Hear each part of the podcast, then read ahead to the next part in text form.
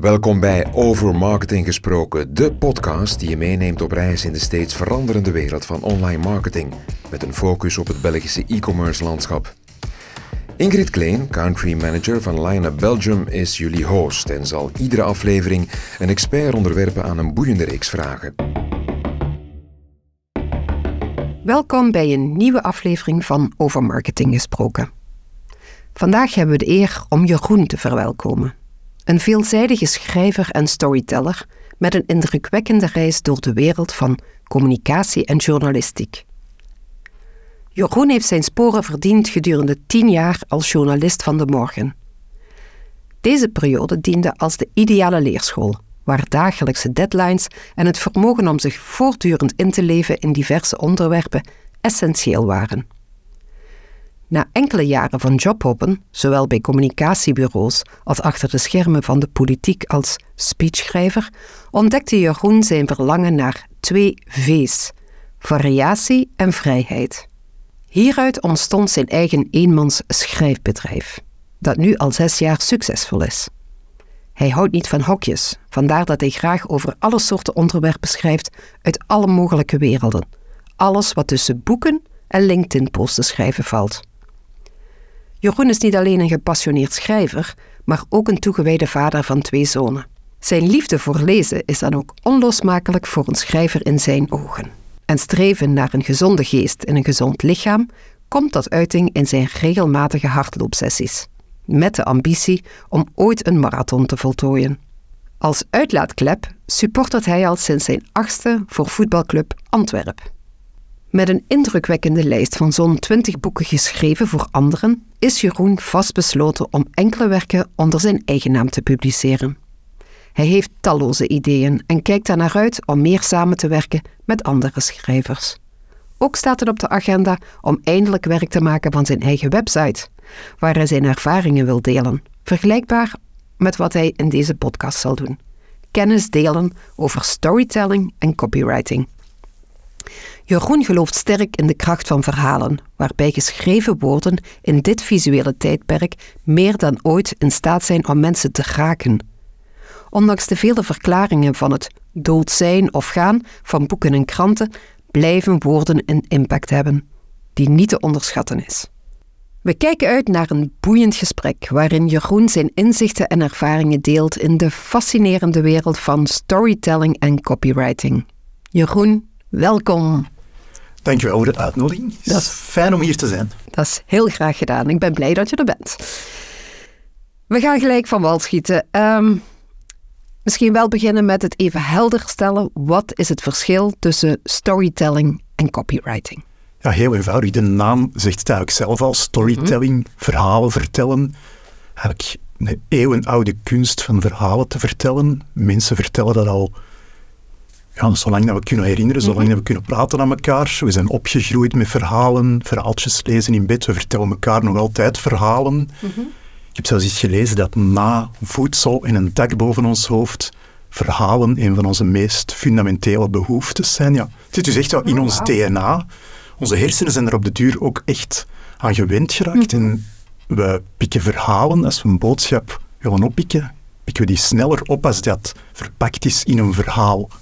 En dan denk ik dat we bij copywriting zijn. Copywriting is dan eigenlijk um, een tekst die iemand moet overtuigen, die mensen aanzet om een bepaalde actie te ondernemen.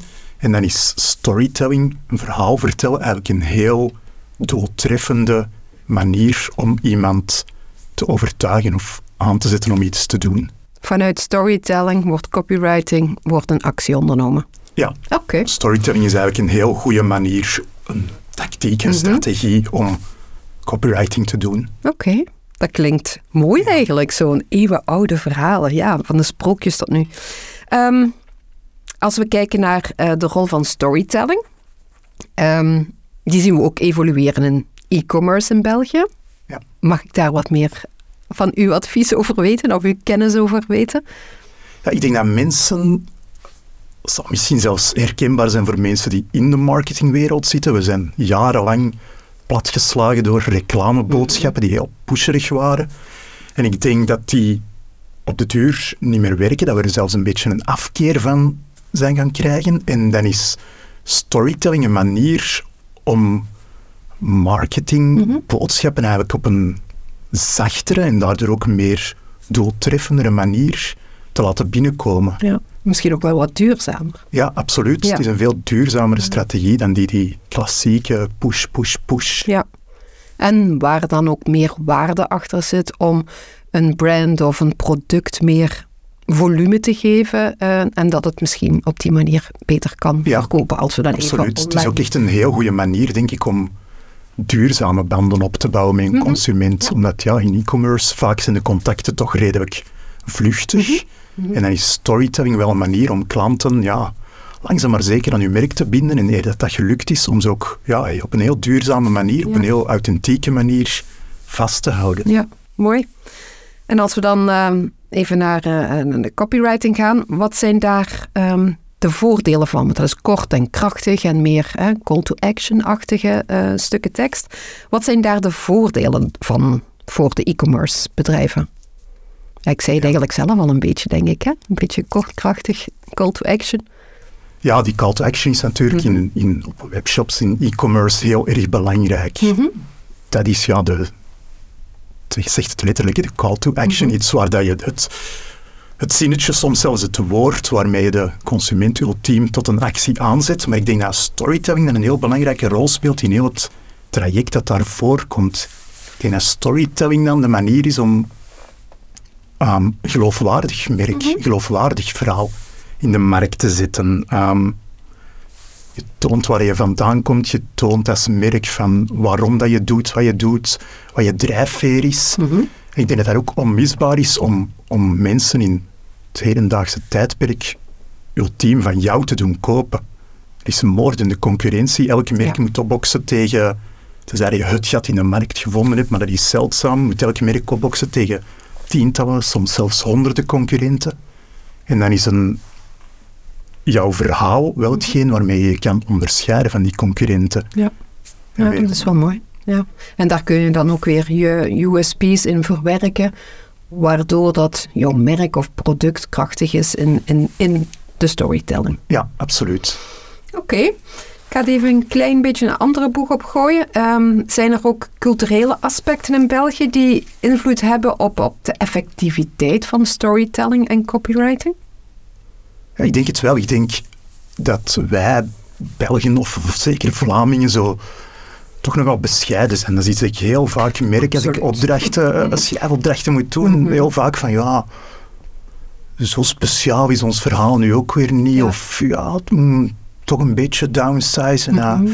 ja, dat is nu niet echt interessant voor de buitenwereld, denken we. Terwijl mensen vaak echt een mensen, bedrijven vaak echt een Mhm. fantastisch verhaal hebben daar soms al tientallen jaren op zitten, maar eigenlijk dat nog nooit met de rest van de wereld hebben gedeeld, omdat ze Ja. daar veel te, veel te bescheiden over zijn. We die mogen wel wat trotser zijn.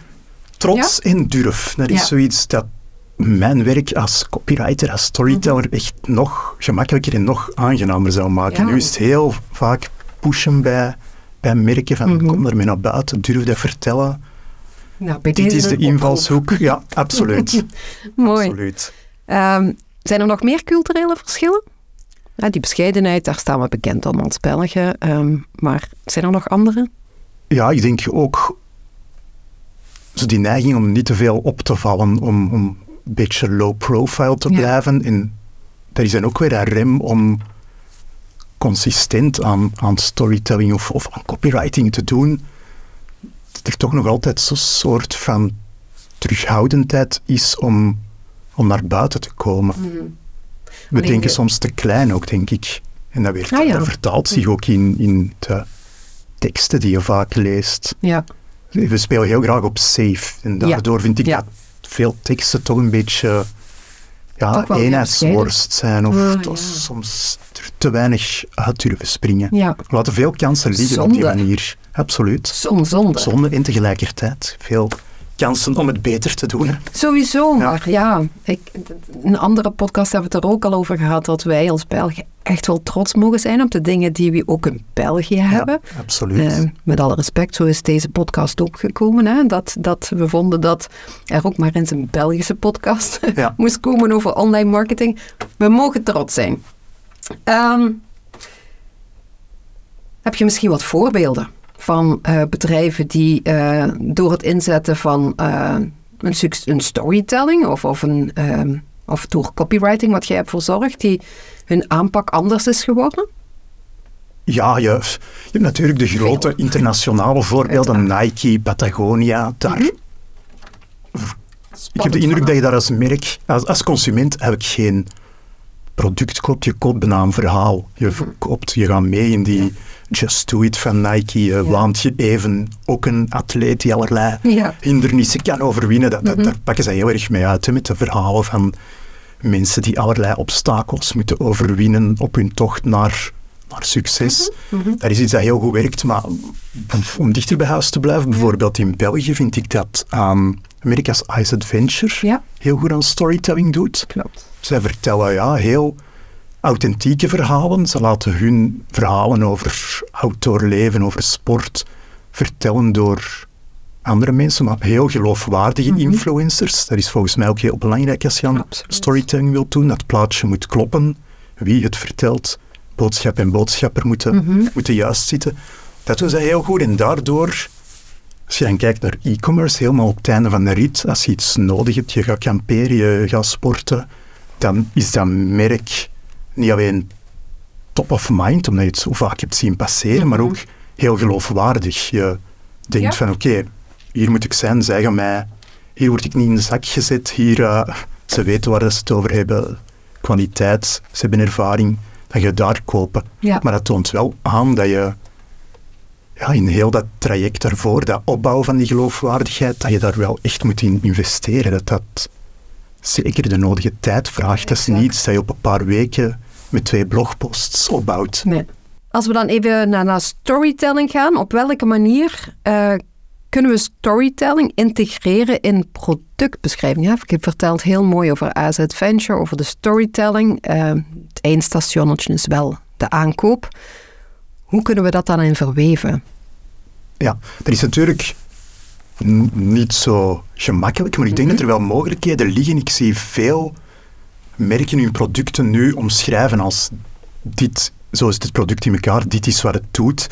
Ik denk dat je in storytelling nog een stap verder moet gaan en echt gaan beschrijven wat, wat mensen, waarvoor mensen het gebruiken, wat ze ermee doen. Nu, nu heel concreet, als je gereedschap verkoopt, mhm. leg niet alleen uit hoe dat gereedschap werkt, maar mensen vertellen hoe, een vader die samen met zijn dochter en zijn zoon met dat gereedschap een boomhut heeft geknutseld. Mm Iets waar ze spelen. Nou, als je voetbalschoenen verkoopt, laat die gebruikers, kinderen, weet ik veel, volwassenen vertellen dat ze met die nieuwe voetbalschoenen een fantastische goal hebben gemaakt ja. en een pannen hebben gezet. Zo, ja, mhm. die, die verhalen brengen dat product echt zo'n beetje tot, tot leven. En ik denk dat dat vandaag nog weinig gebeurt. Ja. Ik denk dat daar ook maar dat is misschien nog iets anders. Mhm. Niet alleen de productomschrijving een kans bieden, maar zeker ook de, de reviews van klanten. Absoluut. Dat is nu ook heel vaak vrij generiek. Mm ben tevreden, product werkt goed, vier sterren, vijf sterren. Product werkt niet goed, uh, één ster. Je kan daar ook echt, als merk denk ik ook echt je klanten gaan vragen, heel gericht om wat heeft ons product, welk verschil heeft het nu gemaakt? Hoe heeft jouw leven aangenamer, beter gemaakt? Ik merk bijvoorbeeld als, um, als we op reis gaan elke zomer, bijvoorbeeld ik ben dol op Italië, mhm. dan zoek je zo agriturismo en dan kom je, dan zijn het verhalen als ja, de La Mama die ja, fantastische pasta heeft gemaakt met de beste pasta die je ooit hebt gegeten, ja, heeft uitgenodigd om samen met de familie te komen eten, dat soort verhalen doen meer dan groot, groot, zwembad, goede bedden. Ja, uh, je voelt je al aan de tafel schaduw, zitten. Ja, Je, mhm. dat echt een beetje tot, tot leven proberen mhm. te wekken. Ja. Storytelling gaat uiteindelijk ook over dat je als klant iets, iets voelt bij een mhm. merk. Dat is niet altijd gemakkelijk. Sommige merken lenen zich daar meer toe dan, dan andere, maar het is wel iets wat je volgens mij voor elk merk, zelfs voor gereedschap of zo, kan proberen en uiteindelijk ook echt in kan slagen. Ja, dat is een hele mooie tip van die recensies, om daar wat dieper navraag te doen bij, uh, bij uw klanten, om daar een iets mooier verhaal Ik heb de indruk dat merken die nu gewoon tot zich laten komen, wachten tot ze komen, maar als je echt gericht... Dat is natuurlijk gemakkelijker voor een kleiner merk die vaak dichter bij hun klanten staan dan voor een bol.com of zo. Maar ik denk dat uiteindelijk als je de juiste vragen Mhm. stelt aan je klanten, als je er echt gericht naar op zoek gaat, naar dat echt durft vragen aan je trouwe klanten, dat je daar heel veel waarde uit kan Ja. halen. Komt dat dan toch weer op het stukje van durven? Durven Ja. vragen? Absoluut. Misschien toch bang voor de feedback, maar ja, Ja, ik denk dat het dan ook iets, iets typisch Ja. Vlaams is. Ja, we gaan die mensen toch niet lastigvallen. We Ja. zijn al blij dat ze hier klant zijn. Ja. en- maar gewoon Het kan durven. Het kan alleen maar iets moois opleveren, ja. Een ja kan je... Nee, een nee heb je, een ja kan Voilà. krijgen. Ja, exact. Zoiets. Ehm, hoe kunnen we copywriting nog meer gebruiken om het vertrouwen van de Belgische consumenten te winnen? We hadden het al over, over het mooie eh, verhaal, maar in copywriting misschien nog meer? Het is natuurlijk zo'n beetje een cliché, het is een buzzword geworden, maar Mhm. je moet ja, authentiek zijn. En ik denk dat... Ik heb de indruk dat bedrijven of merken dat we eens vergeten dat je bij storytelling echt eerst en vooral echt een beetje back to basics. Moet gaan naar wie ben je als bedrijf, waarom heb je het opgericht, wat is je drijfveer, waarvoor kom je elke dag uit je bed. Uh, dat je dat een beetje duidelijk maakt en vanuit dat fundament kan je echt een authentiek, geloofwaardig verhaal vertellen. Ik lees soms, ik denk dat storytelling echt wel is ingeburgerd, dat heel veel bedrijven het gebruiken, maar ik zie dan soms vaak banken of consultants of zo storytelling doen en dat ik zo toch het gevoel heb van het verhaal dat je vertelt klopt toch niet helemaal. Het staat een beetje als een tang op een varken. Ja, ze proberen dan net niet corporate Ah, te zijn, maar zo...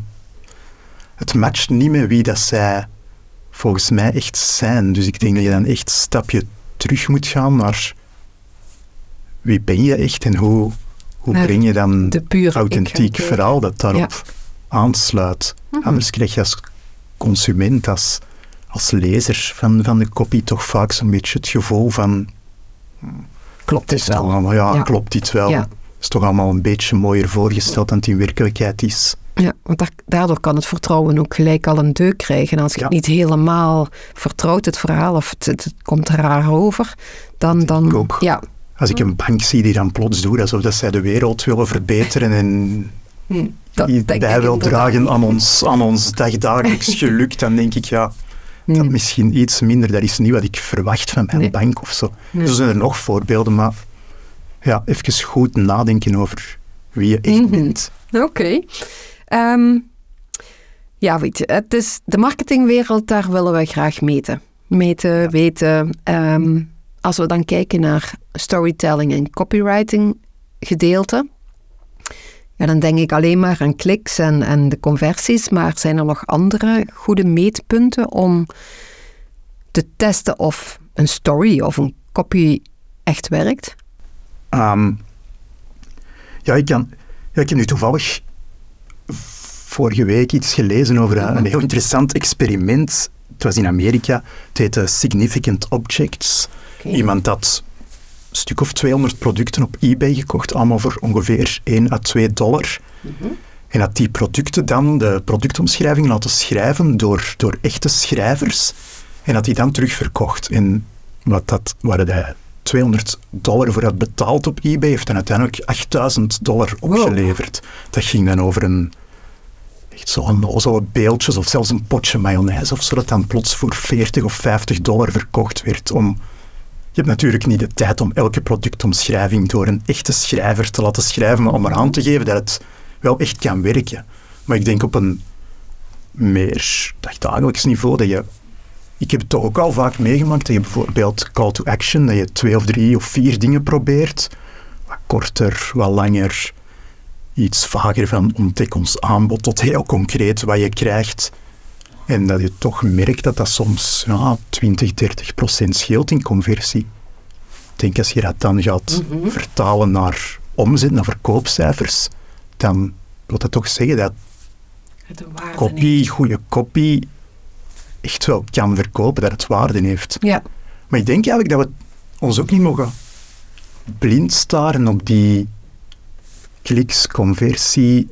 Dat wij ook misschien ook daar een stap een beetje moeten uitzoomen. En ik denk dat het heel interessant is voor bedrijven om ook te meten wat, ik denk dat dat in een volgende podcast nog aan bod komt, wat, wat uw storytelling doet voor uw reputatie, voor uw voor je imago als bedrijf. En dat is soms moeilijker te meten, maar dat is wel, als je erin slaagt om dat te meten, dat is wel heel erg duurzaam. Ja. En ik ben er persoonlijk van overtuigd dat storytelling en copywriting daar pas echt een gigantisch verschil in kan maken. Ja. En ja, uw reputatie hangt natuurlijk één op één samen op termijn met uw omzet en uw allerlei financiële parameters.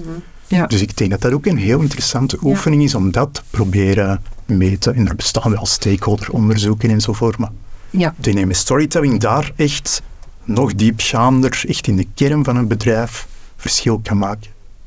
Mooi, mooi gezegd. Eh, en inderdaad, volgende week is er inderdaad de reputatiecoach. Al meteen een beetje reclame.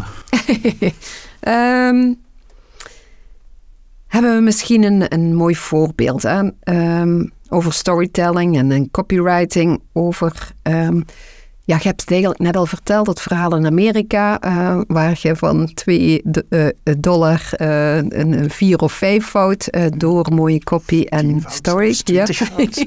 Eh, want inderdaad, van 200 dollar naar 8000 is veel meer fout. Ehm, maar zijn er misschien ook lokale mooie verhalen, Belgische verhalen die je toevallig kent, die, eh, die door storytelling en copy een veel grotere waarde hebben gecreëerd als bedrijf zijnde?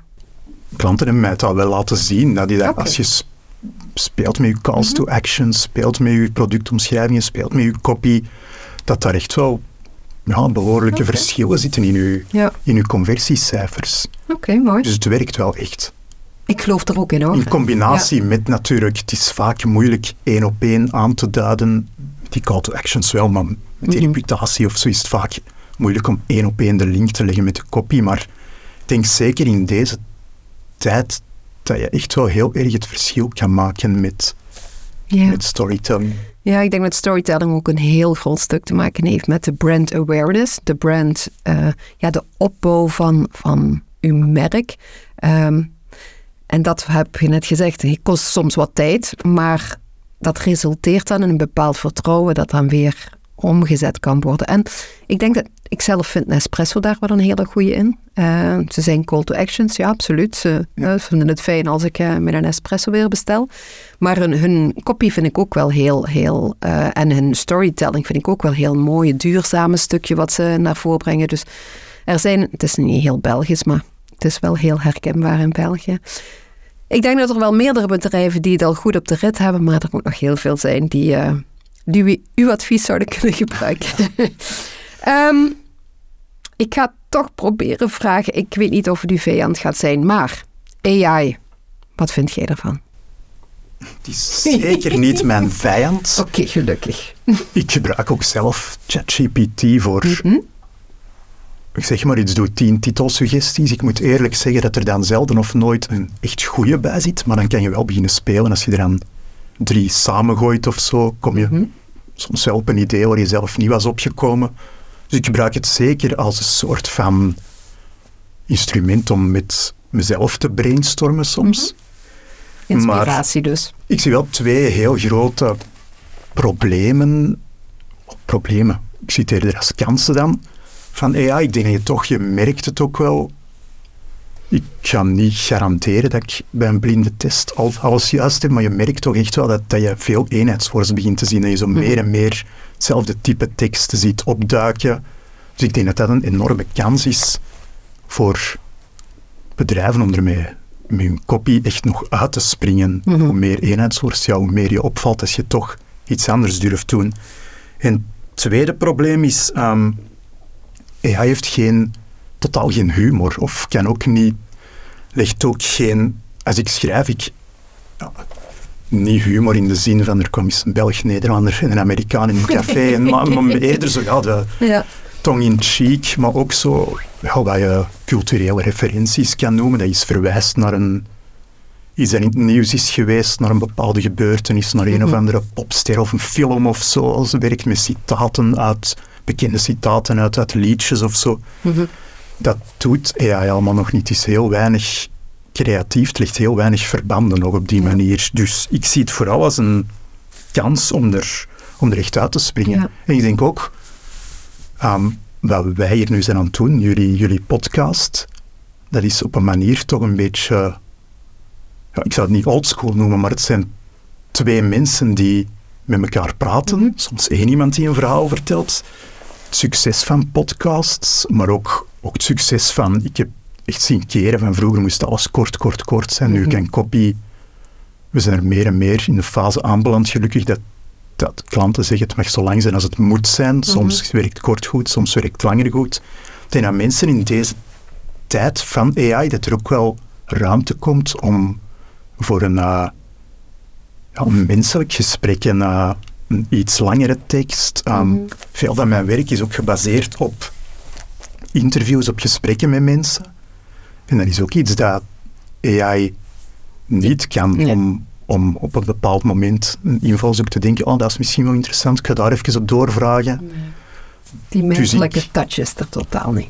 Ik moet zeggen, een jaar geleden, met al die doelberichten, je gaat daar wel even in mee, van ons job wordt Ja. overbodig, maar ik maak me eigenlijk niet overdreven veel zorgen niet meer. Het is Nee. geen arrogantie dat Nee. AI Nee, nee. minder waard zal absoluut nog verbeteren, maar ik denk dat er altijd ruimte gaat zijn voor, voor een menselijke touch, om, om er echt uit te springen, om, om echt het verschil te maken. Ja, nou, en ik kan met hand op mijn hart zeggen, je hebt inderdaad humor in die teksten. Ja. Ik volg u vooral op LinkedIn, daar post je regelmatig en ik heb altijd een glimlach op mijn gezicht met de twist die je erin gooit. En eh, inderdaad, dat zou AI nooit kunnen. Dus dat is Dank een oproep. Volg hem op LinkedIn. Dat is. Echt heel leuk.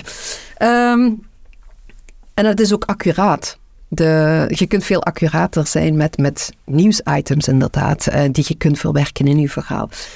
Het is heel leuk om je te volgen. Ehm, de valkuilen heb je misschien ehm, over AI al gegeven, maar zijn er ook valkuilen waar men moet over nadenken als ze aan storytelling en copywriting zouden willen beginnen? Of het willen aanpassen? Gebruik niet alleen AI, sowieso niet. Nee, best niet. Nee. Ja, ik denk ook, het is een beetje zoals bij alle marketing, managing expectations. Ik Mhm. merk soms dat klanten dan een reeks van vijf blogs willen of zo, en na twee blogs hebben ze dan toch niet meteen de, Ah ja. de verwachte conversie of de verwachte aantal kliks. En dan gaan ze webs, begraven ze die blogs, gaan ze een podcast proberen. Dat is dan na twee keer, luistert er toch ook geen tienduizenden mensen naar, oeps, Ja. op naar het volgende. Zeker storytelling vraagt het nodige geduld en de nodige consistentie. Je moet echt wel even volhouden voor je resultaat begint te zien. Je plant echt een zaadje in, in het hoofd van je, van uw lezers, luisteraars, klanten, consumenten. En daar gaat een beetje tijd over. Ja. En dat is toch nog iets wat... is voor mij soms ook moeilijk. Ik ben ook eh, heel erg ongeduldig van nature, maar ja, je moet toch even... Ja, plan het ook zo in dat je een, een x-periode het de kans geeft om het te laten groeien. Ja. Oké. Eh, nog valkuilen? Ik denk dat ook een valkuil is. Ik heb het al heel kort aangeraakt, maar dat bedrijven soms te weinig even de tijd nemen om eerst hun verhaal wat scherp te krijgen van wie zijn wij, wat willen we vertellen. Dat ze, komt ze tot bij mij van ja, ehm, maak er eens storytelling van. En dan denk je van ja, oké, maar zo, zo Helaas werkt het Je moet zo.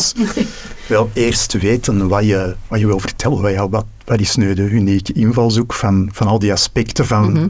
wie je als bedrijf bent, wat wil je echt in de verf zetten, wat is minder belangrijk. En soms schiet het zo nog wel een beetje alle kanten uit. Dus ik denk dat je heel, eerst heel goed je DNA Absoluut. moet vertellen, moet opschrijven. Dat is iets wat bijvoorbeeld Ice Venture of zo heel goed Mhm. doet. Denk Ja. ik, als je dat fundament hebt, kan je ook heel erg gaan variëren in je, in je content. Omdat je dan altijd terugkomt tot die, Op die tot diezelfde essentie. Ja, Ja. exact. Ja, ik denk dat dat voor eigenlijk het hele bedrijf, die DNA Ja. heel helder hebben, dat is de basis voor het hele bedrijf. En dan zeker als je een verhaal wilt gaan vertellen. Ja. Mooi. Mogen je daar nog iets aan toevoegen aan de valkuilen? Of vind je het wel oké zo? Ik denk dat het wel oké is. We zullen het positief anders gaan, ja, van, anders gaan we stra- straks nog afschrikken. We komen wel helaas bijna tot het einde. Ehm, heb jij misschien nog wat mooie tips of Eh, we hebben het in ons voorgesprekjes ook over boeken gehad. Hè? We zijn alle twee wel fan van lezen, Ja. maar van echte boeken. Ja. Eh, met echt papier in de hand. Ehm, misschien heb je wel leuke boeken die hier ook over gaan. Of, of eh, nu kom ik echt inderdaad out of the blue. Misschien zijn er andere tips die je nog mee wilt geven om deze podcast mooi af te ronden. Ja, me- mensen vragen mij dat soms, heb je boeken, tips over storytelling of zo? Maar ik moet eigenlijk toegeven dat ik heel weinig non-fictie lees en heel weinig boeken over storytelling. Ik, ja, ik vind eigenlijk dat je door fictie te lezen, door romans te lezen, eigenlijk nog het meeste leert over storytelling. Omdat ja, storytelling is een verhaal vertellen. Dat doet niemand beter dan, dan goede romanschrijvers. En ik denk het, misschien wel het allerbelangrijkste in mijn vak is, denk ik, empathie. Dat je manieren vindt om in het hoofd van je lezer te kruipen. En ook daar heb ik En eigenlijk het de meest... Ja, Ja. Beide, ja. absoluut. Mhm. En ook daar heb ik eigenlijk het meest aan romans, omdat Ja. hoe, hoe die personages worden gecreëerd. Uiteindelijk gaat storytelling om het creëren van een personage. Dat kan soms Mhm. iets, iemand fictief zijn. Meestal is dat uw, uw klant. Mhm. Maar als je dan een roman leest, ja, dan vind ik dat, dat... Ik leer er heel veel van hoe schrijvers personages creëren die, je- ja, die soms verschrikkelijk zijn, maar waar je dan toch empathie voor hebt, of die je ze toch Ja. begrijpt, of waar je sympathie voor krijgt. Dus Mhm. ik leer eigenlijk meer van, van fictie te lezen dan van handboeken of handleidingen Mhm. of cursussen te lezen. Oké. Dat is misschien niet echt een... eh, Nee, ik vind dat wel, want je hebt Maar- gelijk. Ja. Ja. want het zijn verhaallijnen. Een, een, een, een cursusboek, ja, daar zit weinig verhalen. Dat is puur theoretische overdracht, maar dat is Ja. inderdaad wel waar. Ja. Ja, want ik geloof ook niet, ja, je hebt, voor copywriting heb je tientallen, honderden formules van Ah, ja. doe dit, doe dat, drie stappen om, maar ik denk dat het, die zijn allemaal heel waardevol, maar ik denk dat je uiteindelijk toch een beetje je eigen ja. intuïtie, je eigen stijl moet vinden tussen, tussen Mhm. al die modellen. Ik geloof niet dat je zomaar iets één op één kan kopiëren en boem, raak, Nee, geconverteerd. Zo, zo werkt het niet, Nee. denk ik. nee, dat klopt. Hebben we nog andere tips? Ja, ik denk misschien wel, zeker voor de Vlaming, Ja. durf, durf eruit springen. please. durf durf Ja. dat verhaal vertellen. eh, toon wat lef. Wees Ja. trots op wat je doet. Werp die Ja. bescheidenheid af. Ehm, zeker in het AI-tijdperk, er liggen gigantische Mhm. kansen voor wie durft uit de band springen en wie, wie iets anders durft doen dan die eenheidsworst. Dus Ja, zeker. absoluut doen. Gewoon durven. Ja, dat dat de allerbelangrijkste tip is. Ik denk het ook. Dan gaan we daar mooi mee afronden. Oké. Dankjewel om de durf te hebben om in deze podcast eh, de uitleg te komen geven. Heel graag gedaan. Dankjewel. Ehm dat was het voor vandaag. Tot de volgende.